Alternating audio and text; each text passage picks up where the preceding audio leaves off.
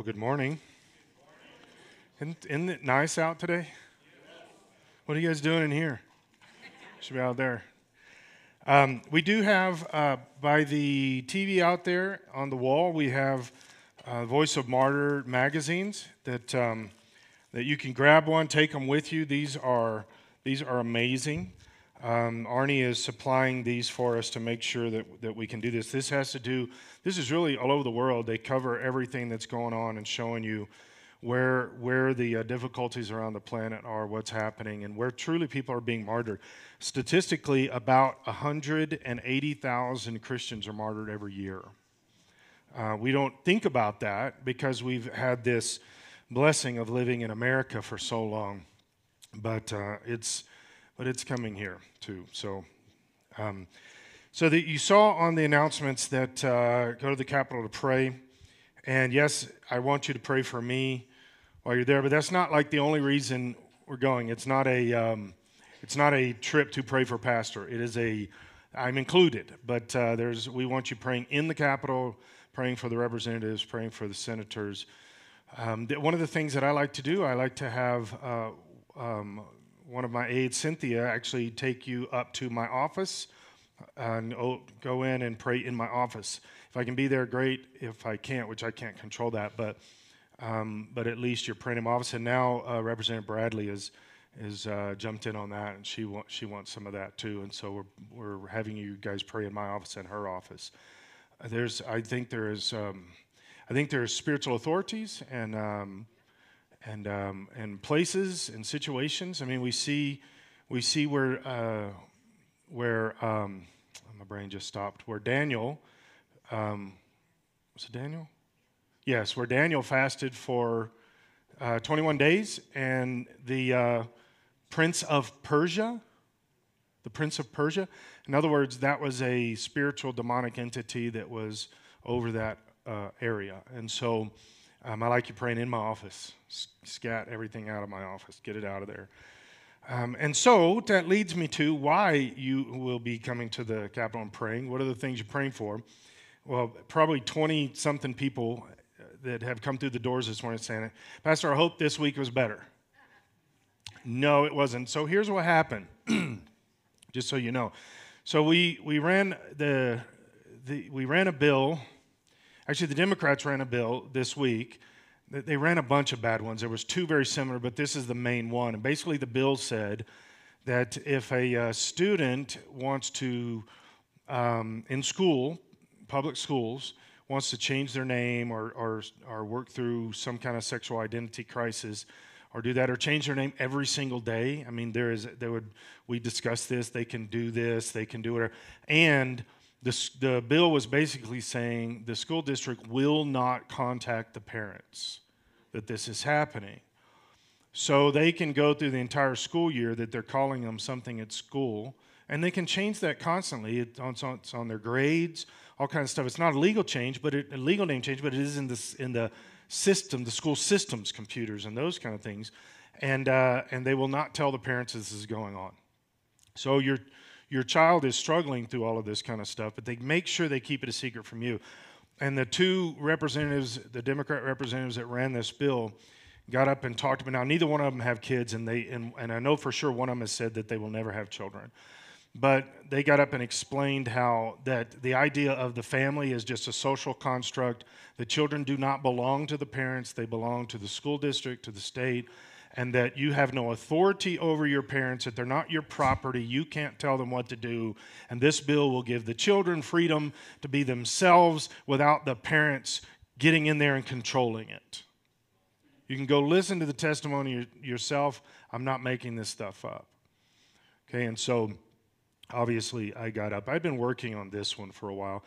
In fact, uh, this because we knew the bill, they kept delaying it, kept delaying it because they were they were worried and uh, and it, and it was bad. I mean, just just the fact, and, and part of what I dealt with is, uh, it is you're forcing teachers, you're forcing speech upon teachers, principals, counselors. You're forcing them to say something that they believe to be a lie. And so I thought, you know what? They can gavel me. Although it's very interesting, they are leaving me alone a lot this uh, session. Apparently, somebody sued them, and they're all gun shy about this. And so they really are letting me say a lot of stuff that they would not have let me say, or I mean, a lot of stuff. And I just got up and told them, so you can have your beliefs, but here's my beliefs. This gender thing is a farce. It's a lie. It's built. In fact, I got up first and read scripture. I read some scriptures that said um, that in the last days God will uh, let them turn over to their own reprobate mind, and they will do all forms of ungodliness, and they will believe a lie. And uh, and I read two different scriptures of that, and they just sat there. It was it was driving them nuts.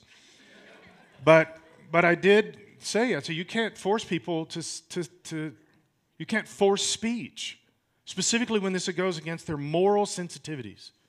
You cannot force somebody to say something, although the, the bill pass and they're going to try to do it. But it'll go into the courts. In, in four or five other states, uh, teachers have sued the state already for the exact same thing, and the, and the teachers have won.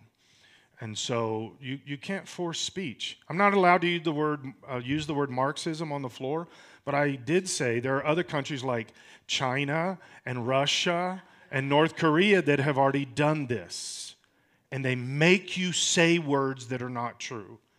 I told him, I said, it's wrong, and, and you will never get me to say. I told him, I don't think gender is a real word, it's a made up word. Um, uh, dead naming, misgendering, those are not real words, those are made up words to control. And I will not be a part of this, and you cannot make me use those words. And if you ever try to say that I'm dead naming, I'll do it all day long. In fact, they at one point they did call me over and ask if they didn't even like gavel me. They just said, literally, I'm not exaggerating. They said, uh, this, the Speaker Pro Tem said, Representative Bottoms, can we have a recess and talk about this for just a second? Normally, there's like, get out of the well. So, so I feel like I'm winning somewhere somehow. Um, oh, and I did have some uh, questions about this. So I'll, I'll mention this. Yes, I, so I put a video on a week and a half ago about the bill that I talked about last week about the uh, letting pedophiles go free. You know, they, they literally voted, and I'm not exaggerating this. You go listen to the transcript yourself.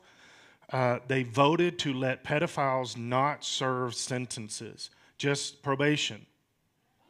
They voted to not make pedophiles go to jail. Buyers, they actually pay money to rape children and they let them go free. So I put that video online. I've never experienced anything like this, and I don't think I have the ability to accomplish this within myself. I really do think this is a God thing. I know this is a God thing. Lynn and I have been talking about this because she actually put it online. I don't put anything online. But um, she put this video online, with a little explanation of me explaining what I explained last week. And it has already gone past 3 million views. Guys, that's a, that's a God thing. I can't do that. I've said a lot of amazing things over the last 30 years some of the most amazing sermons ever preached, and they got about 12 likes. You understand what I'm saying? Um, I've been called by national shows. I, have been on uh, some different national shows this last week. Um, one guy called late Friday night. He called and said, Hey, can you be on my show? Lynn and I were sitting at dinner. And, uh, and I said, I'd probably. When is it? He said, It's tomorrow at 8 o'clock. I was like, I can do Eastern. What? What time? So at six in the morning yesterday, I'm on a show in New Jersey and Delaware and something like that. I don't know. It was it was a great show actually. The the host was great. Um, but I realized at that moment, this is this is what I'm called to, to speak to people in New Jersey. I knew I, I've been struggling figuring out where my where I am supposed to be, but it's New Jersey. Um, guys, here's the thing. So I'm going to be preaching a little bit about this, but I want to I want to say this. I know this is why I'm in the Capitol. It's it's not to do, even though I you know I'm the one who ran the income tax reduction bill and all that, and it got voted down. I don't think in the big picture of things, um, income tax is why I'm at the Capitol. Okay, I want lower income tax. Don't get me wrong, but um, it's these moments where where I got to get up and preach a sermon exactly the way I wanted to preach it. And I would not have been allowed to last session. I would have not have been allowed to in the special session. But we keep pushing and we keep pushing, and we are gaining ground, and we're starting to have a voice. And now my voice got that one video got all over the place. I've I have been I've got friends in other states that are going, hey, I We saw you online. You're on this show, you're on this show, you're on this. And that's not about Scott. That is not. That is about what we are saying about God and why God wants that to be heard. And here's the thing if I ever quit doing that, God's not, God's not particular to me being on anything. That's not the point. It's the message. And when you speak truth, God does some stuff. So, with that, I, I want us to look at something. I think this is. Um, I, I, just touched on it last week, and I was trying to make sure I didn't do, go down that road too much, but I did touch on it a little bit because I wanted to unpack it this morning. and I want us to look at the um, the um, th- this this tension and balance at the same time between the finite and the infinite, the infinite, the temporal and the eternal, and, and the significance of this. That I think, I, I think, I'm probably not going to say anything this morning that you go, oh, I've never heard that before. We, I think we know this all intuitively, but I think it is so difficult for us to really process it and, and, um, and walk in this thought process on a regular basis. This is, this is why, anytime you read something in Scripture, you should one of the things you should go that comes that should go through your mind is the reason that's in scripture is because apparently a lot more people than me struggle with it. Right? The only thing that would that would be if it was just you is if like you have a sentence and right before the sentence is your name. Right? You open it up and it says and scott i need you to know this. Now pay attention because it could just be for you. Well for me. Right but the fact that it's in the Bible means we struggle with this. As human beings, we struggle with this. So when God reminds us of this stuff and tells us, it's because we need to be reminded, we need to be told, we need to have it in our, in our head. So in John chapter 5, verse 24, he says, I will tell you the truth. Those who listen to my message and believe in God who sent me have eternal life. I mean, this, is the, this is the springboard into all of the rest I'm going to say this morning. This idea that you will have eternal life. Here's, here's the, here's the uh, interesting thing about how this sentence is worded is every single one of us have um, eternal existence. Every one of us live forever. Okay? Saved not saved you live forever. You have eternal existence. But what he is saying is that the, the focus here is actual on the life part of this that you will have eternal life and that that's different than eternal death. And, and the concept of eternal death is a scriptural concept. Okay? There's nowhere in scripture that I could find that it says eternal death, right? But we see all of these descriptors looking at that, um, that when you go to hell, there is complete separation. You're cast into outer darkness, weeping, gnashing teeth, disease eats you forever, complete separation and fire. So you're alive, you're existing, but it's in death. And you spend eternity dying. You never die, but you spend eternity dying. Okay? But he says here that, that you can have eternal living. You can live for eternity. You can be in life. And this is literally the job description, John 10, Satan came to steal, kill, and destroy. And that's what you do for eternity if you go Satan's path. You are going down the path of um, stealing, killing, destroying. You're going to be dying and, and, and in destruction for eternity. But with Jesus, you are literally, he says, I come to give you life and, ha- and life everlasting. You're going to be in that life everlasting. They will never be condemned for their sins They've already passed from death into life. That the moment you step into Christ in, on this earth, you step into a life of living in Christ rather than dying in self. This is the temporary understanding of this, and then you have, and then the uh, the eternal or the transcendent understanding of this, which which really one of the main understandings through Scripture is that life is temporary on this earth, living in this physicalness, is temporary, but there is actually something called eternal existence or eternal life or eternal death, but that that is you are going to live forever. Now that's hard for us sometimes to process, rationalize because why? We are in a temporal body right now. And I'll, I'll explain that because that's not exactly um, how that works. All right, so um, Genesis chapter 1, verse 27. So God created human beings in his own image. God creates human beings. In the image of God, he created them, male and female, he created them. I did say that this week in the house.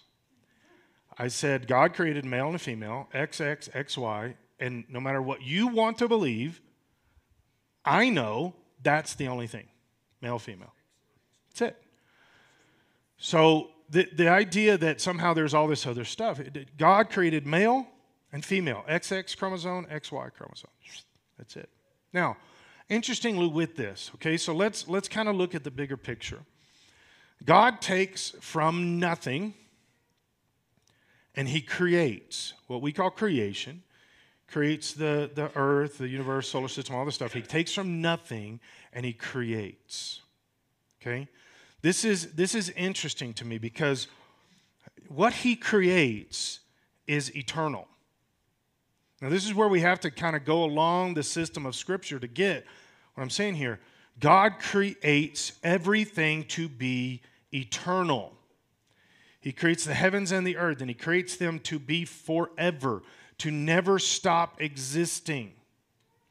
He puts human beings on this planet and He creates us to never stop existing.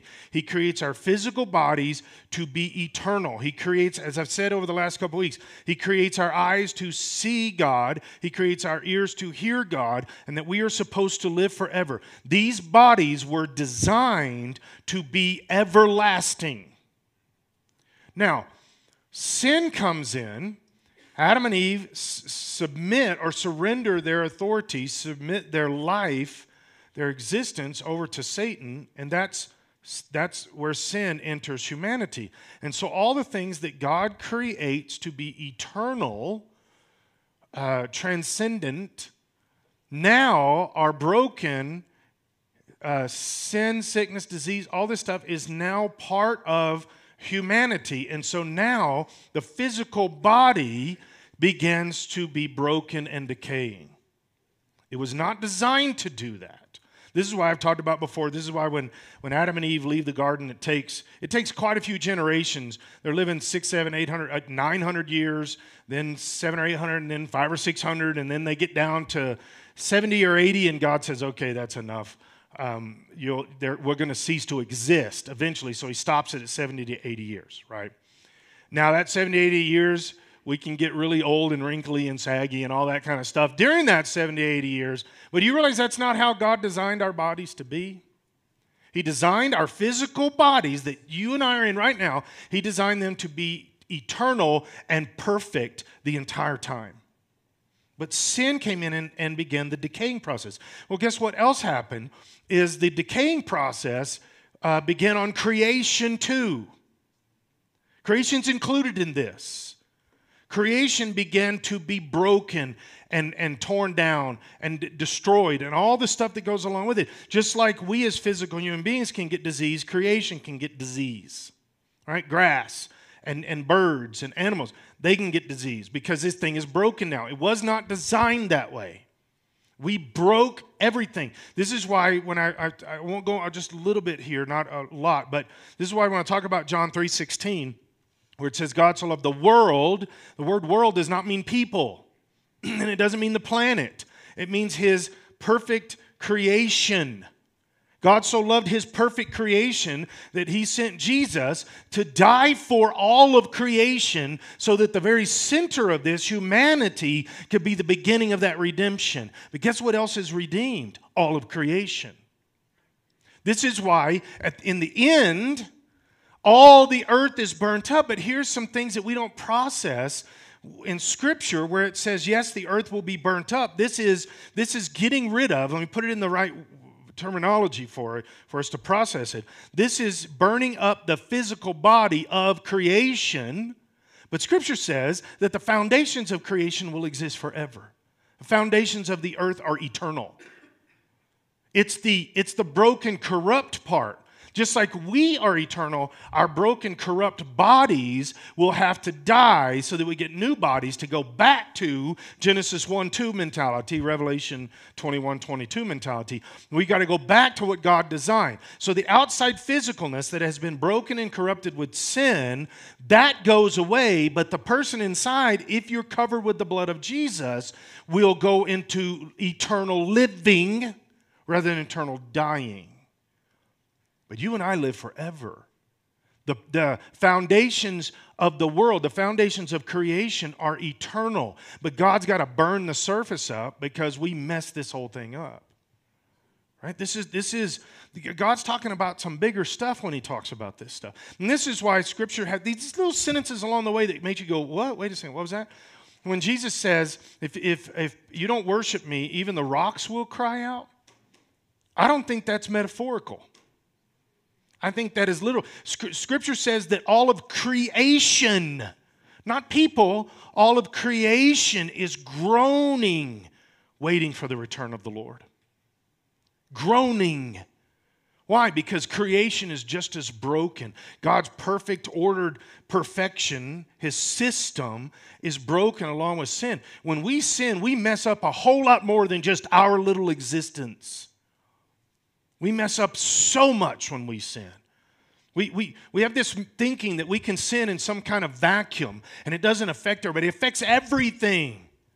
If you're a parent, sinning affects your children, it affects your grandchildren. We don't think about this, but Scripture says this stuff over and over and over. And it's affecting so much around us.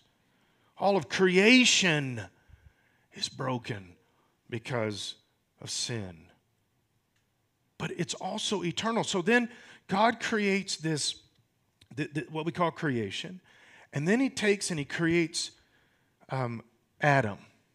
And Adam is, is there a long time before Eve comes along, by the way. You say, no, it's like a half a chapter.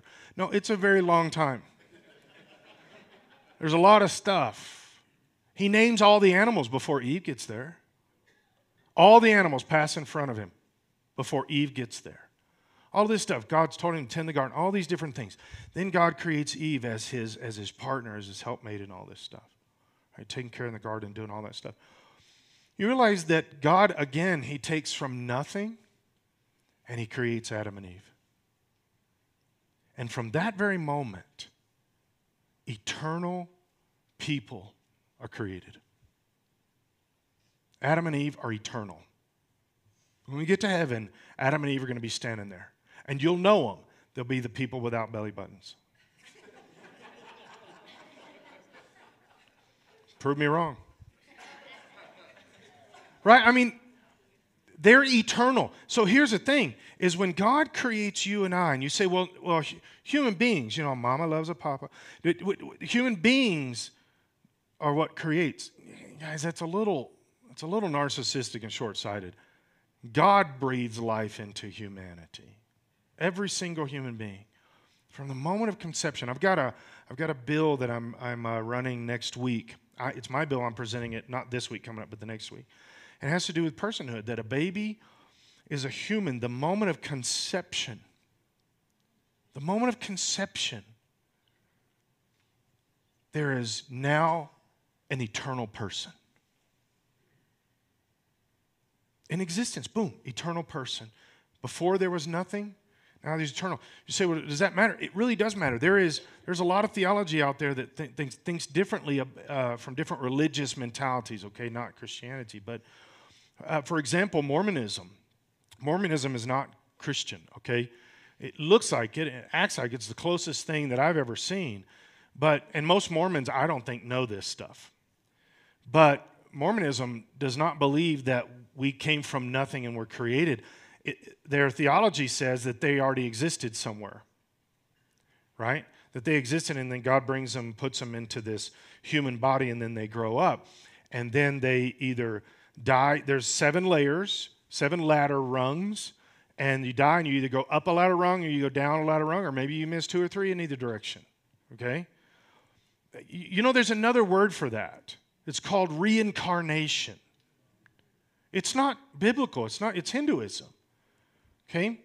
But that's what they believe is that you, you existed before and then you were just put into a human body on this earth, or you were, or, or, or you weren't, depending I mean, it's, it's, it's layered. But that's, we believe that we, we were nothing and then God created us.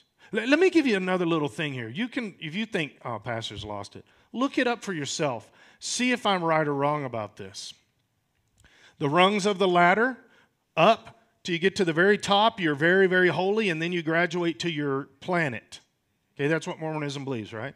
Get to the top. If you're really doing good, you get to leave the ladder, leave Earth, go to your planet, and then all your uh, children and everything are on your planet, which is weird because aren't you a child too? But either way, so so you get to the top, you go. If you go to, if you go down the ladder, it's less holy, less holy, and pretty soon you're like here, and you and you drop into something similar to what we would call hell. It's different, but so the ladder determines that, right? For years and years and years, this was Mormon theology, but they had to change it around the 1960s into the 70s because it got really messy. This was the theology. Where you were on the ladder, how holy you were, was directly proportional to the color of your skin. Higher, whiter. More sinful, darker. I'm not making this stuff up. Then all of a sudden, some, some uh, black people started getting Mormonized, and they're like, well, this isn't going to work. That's, that's called racism. And it was inherent within the religious philosophy. Here's the thing, guys you came from nothing. You came from nothing, and God created you, and then you became eternal. We need to think that way. We need to believe that way. We need to understand this. And if you process all this with me, this, this will make sense. If, if God takes all this time and energy, first he does all the creation thing and that, you know, sin messed that up. But, but if he takes all this time and energy and all this, these resources, I don't know what that is, but to create you, to breathe life into you and make you something that was nothing, now you exist and now you are eternal, don't you think there's got to be, there's got to be a reason for that? Don't you think there's purpose? This can't just be accident. Now, if, if you just evolved, sure, that could be accident. It could mean nothing. You, you, are, you have no importance on this earth. You're nothing. Literally. I think that kind of makes sense. Because you used to be a fish, now you're just something else, whatever. But if you really believe God created you, and I believe this to my core, I know it. God created you, then you have to believe that God created you for something. That you have purpose, that you have divine purpose that where you are, where you were born, what, what moment, what moment in time, all this kind of stuff. And what we do is we focus so much, and this is this is literally the hand of Satan that tries to mess with us with this, is we focus so much on all the things that we are not, or the things we don't have, or our inabilities, or whatever the case is. And you and, and we make those reasons why we can't, whatever. Well, I wasn't, you know, I my parents, they were horrible. We had no money. I was I was born poor, or, or I mean, we do this kind of. Well, I, I had some kind of um, brokenness physically in my body, or or mentally, or emotionally in my existence. I, I'm not arguing against all that stuff. That's reality because we are a broken human existence. There is sin, sin, disease, sickness, all these other kind of things. There is brokenness that is humanity. I get that, but do you think this stuff caught God off guard? Well, say I'm I'm too short. I'm too tall. I mean, we can come up with stuff all day long. Here's the reality God created you. Step into that. God made you. And you have purpose. There is an importance to you. And this importance is eternal. The reason that you exist is eternally as significant, I think, way more significant than even who we are on this earth. But who you are on this earth de- determines a lot of the mindset, the, the direction, the faith, and everything of how we step into eternity. We've got this, this mentality in American Christianity that, that we get saved, and you know, we live this life and do all this kind of stuff, and then when we step into eternity, everything is different. Everything is different. Except Scripture does not teach that. Scripture says that you're even going to be known as you're known on this earth. You're going to have new body and everything else, but you're still going to be known as who you are here. So there has to be some connection to who we are here as to what relates to who we are in eternity. Now, we're given a new name, new body, all that stuff. But, guys, God has so much planned for us, but we're being developed and taught and trained and understood things now. We're maturing and we're growing now because He has a plan for us. It's eternal. It's hard for us to keep that in mind. It's hard to stay in that little circle there, right? God, I'm living today. I'm living for you today as an eternally uh, directed person. No, we, we get caught up in the stuff. Life is life. It's the same for everybody. We got so much stuff we have to do. So much stuff we have to do. Colossians chapter 1, look at some of this. See, Jesus is the example, He's the direction. There's so much cool stuff in Scripture about this, but we kind of look past it because we're not thinking transcendently, we're thinking temporally. You, you understand that so I'm looking at you right now, right? That's the limited, physical, temporal, broken thing that we call human, right? There's no perfect person in this room. There's no Adam, there's no Eve in this room, right? We don't know for sure what that was, but it ain't us because we're broken, all this other stuff. So, what I'm looking at is the temporary. Part that's looking at me is the eternal. When you look in the mirror, you see the limited physicalness of a person, but the person looking at that person in the mirror is the eternal person. And the closest we can get to this in humanity is when we see, you know, into the eyes of a person and we see the person past the physicalness we see the person through personality stuff and through even little um, uniqueness about facial expressions and all this stuff. I think things like when people laugh or when they cry, you're seeing some of that eternal. Right? You're seeing past the physical. I can't see the eternal. The eternal's looking at me. You see what I'm, under, what I'm saying? Guys, that's going to live forever. Look at what it says Colossians 1, verse 15. Christ is the visible image of the invisible God. John chapter 1, verse 14 says that uh, Jesus became flesh or took on human flesh so we could see the glory of God. Jesus intentionally took on human flesh so we could see God. That's the point. Not so we could just see Him, but as a, as a person and he and he literally took on human flesh. He operated as a human on this on this planet. But he did it so we could see god in the process. He says he existed jesus existed before anything was created and is supreme over all creation. Again john 1 says that nothing was made that was made that jesus didn't make. I made that longer but jesus made everything now, why does Scripture take the time? Why does it say it here? Why does it say it in John? Many other places. Why does it say? Because th- there's. Let me go back to Mormonism because I'm picking on them today. Um, Mormons, if you ask a Mormon, do you believe that Jesus is God? They'll say yes. They don't have a problem with that. If you say, do you believe Jesus is God in equality with God the Father? No. Mormonism believes that God created Jesus. And he created his brother too. That's Michael, the angel. Created Jesus, created Michael. Michael went the wrong way and became Lucifer, Satan. And Jesus went the right way and became the Christ. That's Mormonism.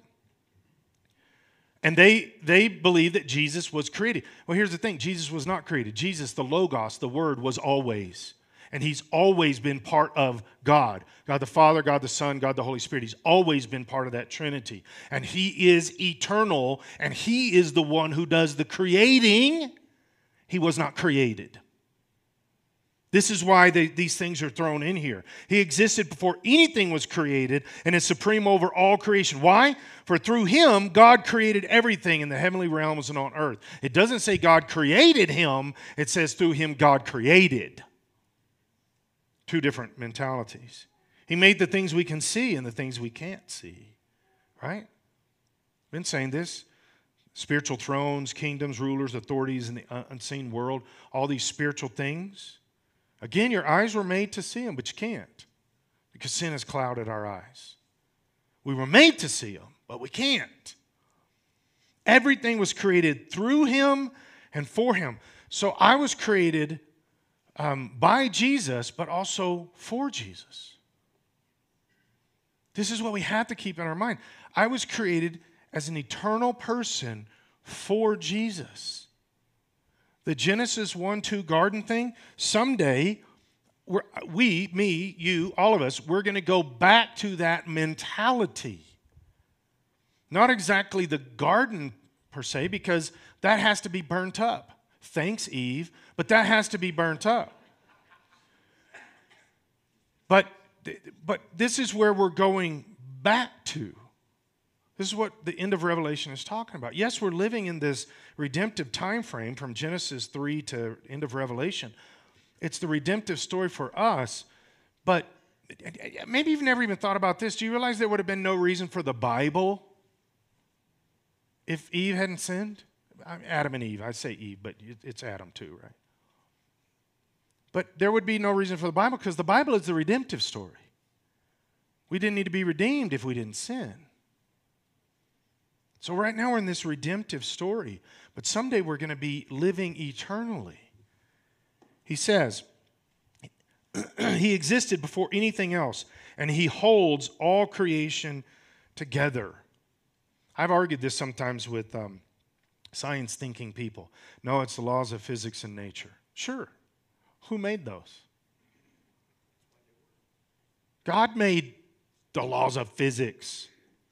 And there's so many things. I've told you some of this. I'm not going to go down this road this morning. But but um, I've got some books. One, one, one of my favorite books on this is uh, this uh, physicist. He's not a Christian, but he, but he just takes it's uh, 13 things that don't make sense. I think that's the title of the book. And he discusses these major scientific issues that the uh, science world cannot answer. They don't make sense, they can't answer them. And, and the reason is because sometimes the laws of physics and nature disagree in these arenas.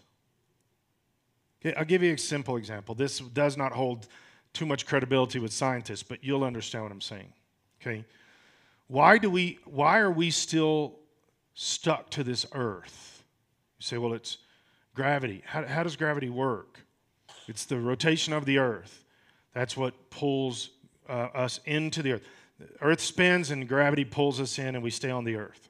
Okay, it's a very simplistic thing, but that's basically it. Okay, so here's what I would say take a Lego person, little Lego person, and stick them, take double sided tape and stick them to a basketball, and then spin that basketball really, really fast. Are you following me? That Lego's going to end up somewhere on the other side of the room. Those are contradicting things, but you say, but no, it all works when they explain it this way. Yeah, because God designed it to work that way. And this, this book that I'm talking about goes through a lot of this stuff. There are things that contradict everything, but they exist. Why? How? We can't explain it. Well, I wanted to write a letter to the author and just say God, and then just leave it at that. right? Everything created through him, for him. He existed before anything else, and he holds all of creation together. Christ is also the head of the church, you and I, which is his body. Now look at this. It says, He is the beginning. Beginning of what? Supreme over all who rise from the dead. See, Jesus is not just our example of how to live on this physical earth, how to walk and follow God on this earth, but He is also our example of how to rise from the dead. We're going to do that someday. Exactly like Jesus did. You know, you say, well, you, you can't rise from the dead like Jesus did he, he rose himself from the dead because he's God or whatever. That's not what the Bible says. The Bible says the Holy Spirit rose Jesus from the dead. Guess who rises us from the dead, raises us from the dead? The Holy Spirit. Jesus is just the first, He's the beginning. He is the one who started this whole resurrection thing. And he's setting the example for you and I. Why? Because we are eternal people. This is where the finite and the infinite come together. We are eternal people living in a limited world, living on a limited in, in a limited body, all these things. But we will one day in the future, we will leave the temporal and we will resurrect into the eternal. That's this finite and infinite coming head to head. Because you're you are infinite. You, you are eternal. Do we think like that? Do we look at so he is the first in everything. For God in all his fullness was pleased to live in Christ. And through him God reconciled everything to himself. He made peace with everything in heaven and on earth. Not just humans, but creation itself. He's going to redeem this thing. By means of Christ's blood on the cross. 1 Peter chapter 2, verse 9. He says, But you're not like that. And he's talking about some negative stuff. He says, For you're a chosen people. Guys, we, I, I know I, I beat this drum so often, but I just don't think as Christians, specifically, I don't think anywhere on the planet, but, but America, we struggle with this to realize that you are very unique and special. You were chosen by God. Now, I don't mean this Calvinistic predestination chosen mentality that some people are chosen to go to heaven and some not. Uh, that is not true. That is not truth. You ever hear that? Reject it. Peter said that Jesus, the only reason Jesus hadn't already come back is because he doesn't want anyone to perish. He doesn't want anybody to, to end up in hell. He wants you and I to end up in eternity with Him living everlasting life. That's what He wants. But, but this idea of being chosen, you're chosen when? Before the foundations of the earth. You were chosen. He says in Jeremiah, while you're still in the womb, I chose you.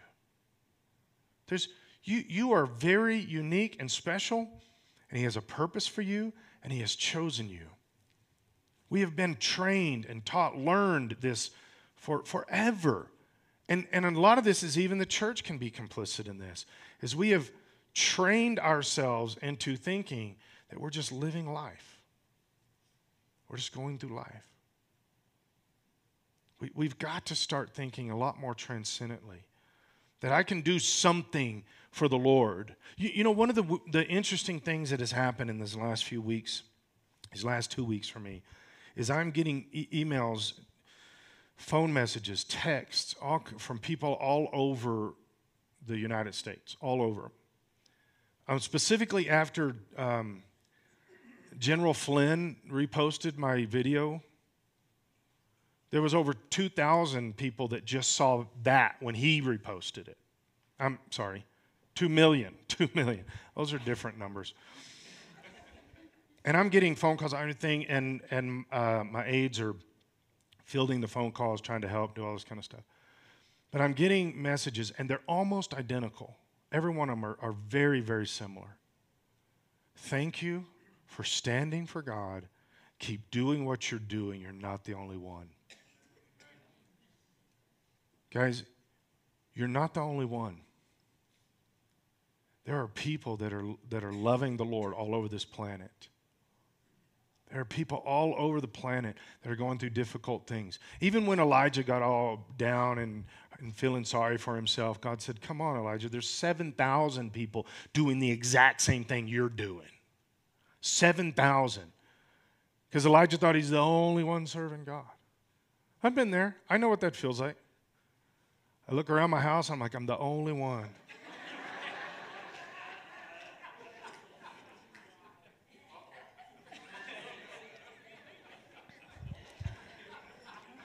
Look at what he says here, guys. For you are a chosen people. Please let the Holy Spirit put that in your heart. You're chosen.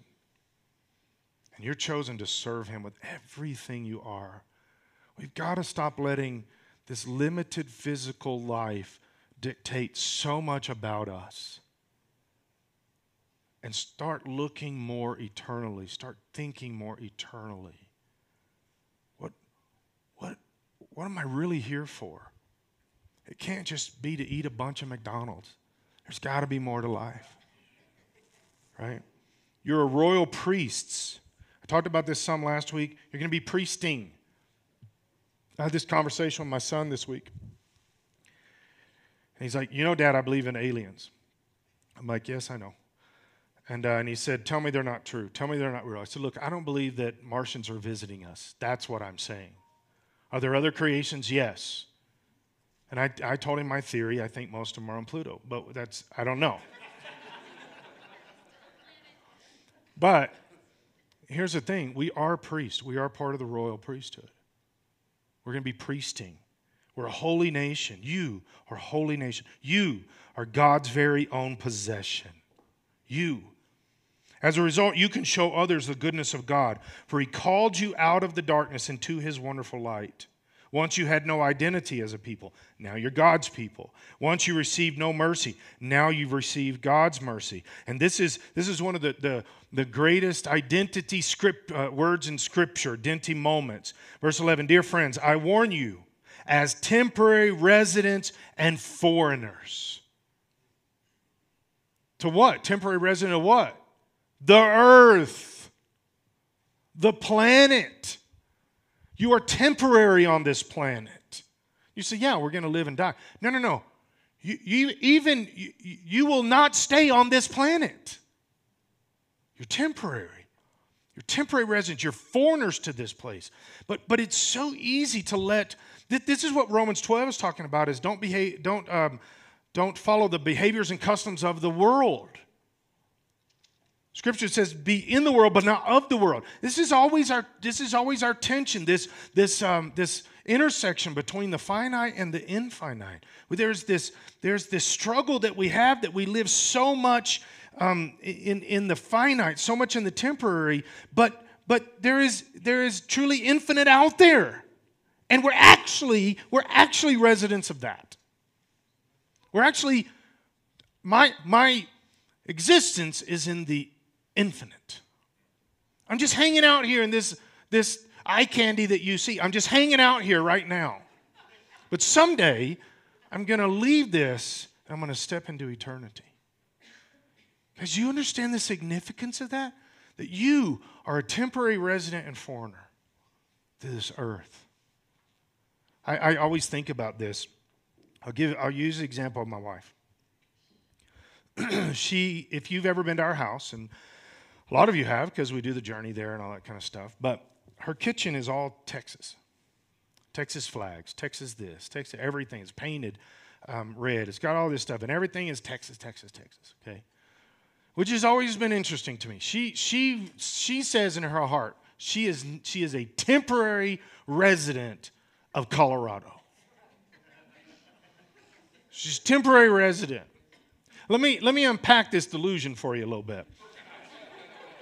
She was born in Colorado. She lived in Colorado till she was four. Then she moved to Texas and lived there until she was 20 when we got married. Well, okay, 26 till 26. Yeah, don't argue with me. So, so at 26, she moves back to Colorado. So she lived in Texas 12 years.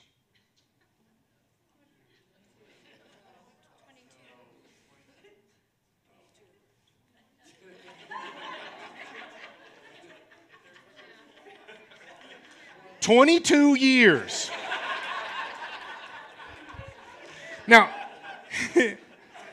here's my argument. Why didn't you guys catch that first service? Nobody catch that first service?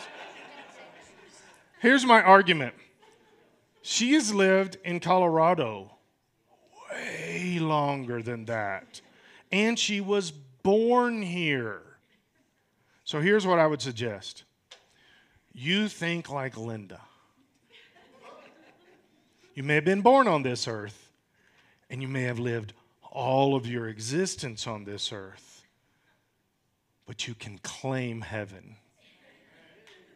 Right? The difference is it's scriptural when we're talking about heaven, it's not delusional. Okay? Dear friends, I warn you as temporary residents and foreigners, keep away from the worldly desires that wage war against your very souls. Satan is trying to keep you attached to this earth.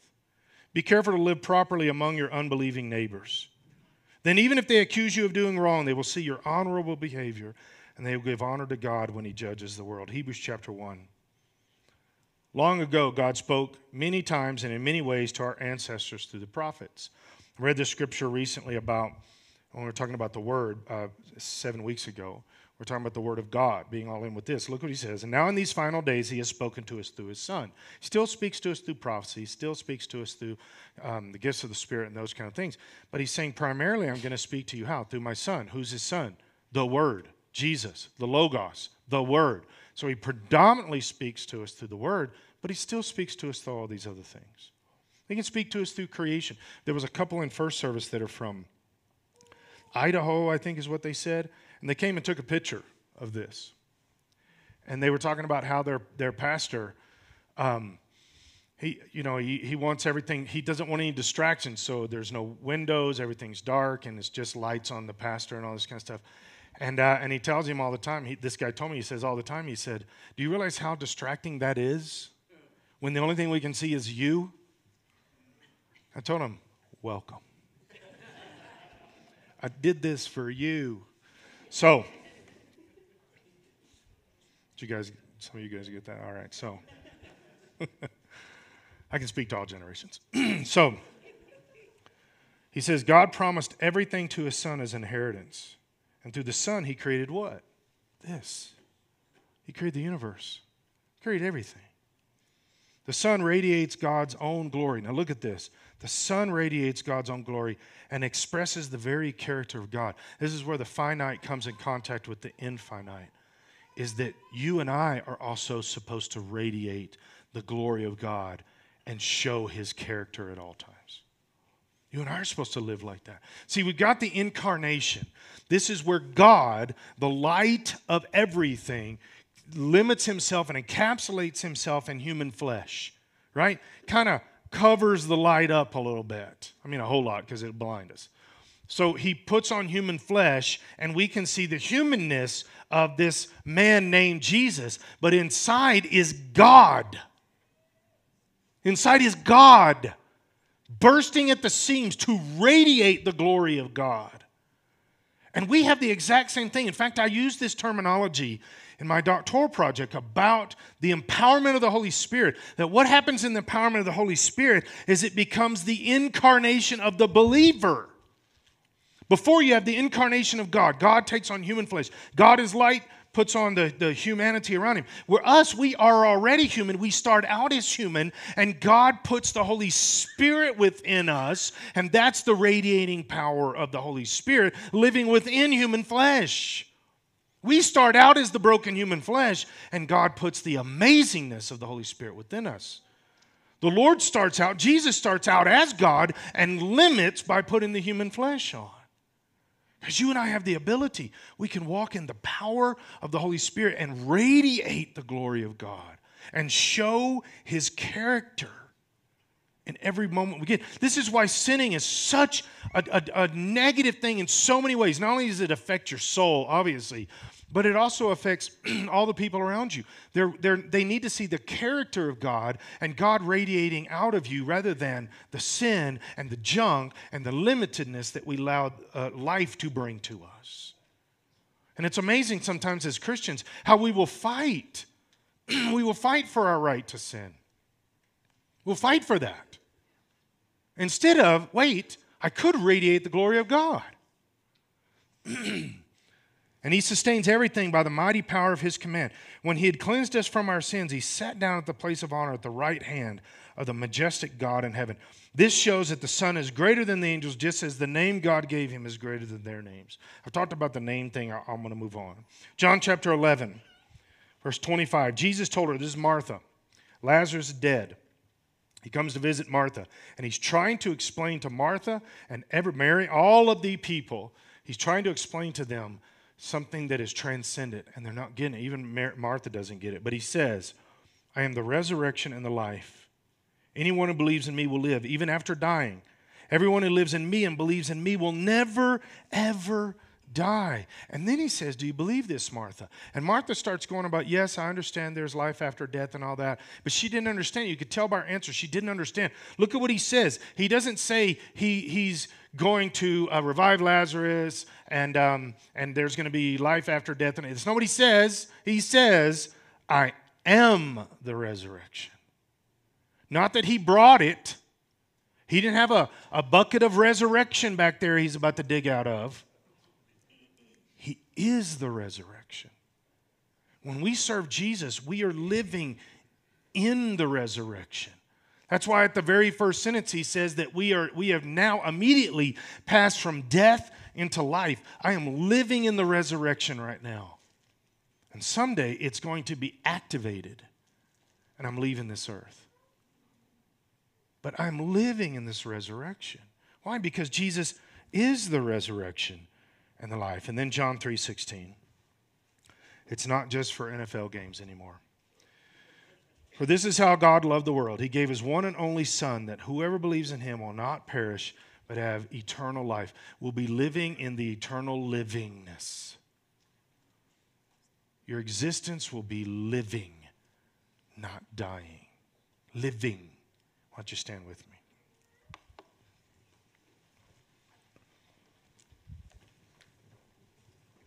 me?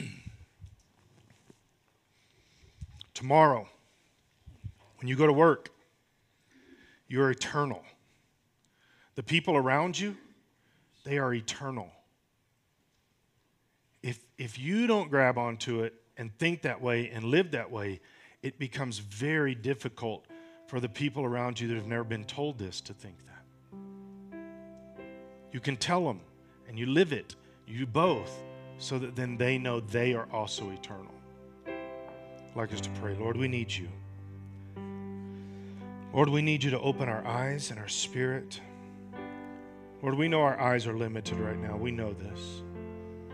But Jesus, through you empowering and filling us with your Holy Spirit, we can, we can see past what our eyes can see. We can know you're there. We can know your power. We can know your presence. Jesus, help every one of us here to see and to know that we are chosen, that we're temporary residents and foreigners on this earth, but we're chosen. Holy Spirit, you got to do this. You've got to convince us of this. In Jesus' name. Like you to keep your eyes closed, your head bowed for a little bit. We're to want to pray as a group all of us together, we're going to pray this. But we're just going to ask Jesus to be Lord over our life. And we're going to make the eternal one our Savior. Let Him redeem us. Let Him redeem us this morning. So we're all going to pray together, but I would like to ask if, if there's anybody you're saying, I really need Jesus right now. I need Him to be in charge of my life. I'd like you to raise your hand real quick.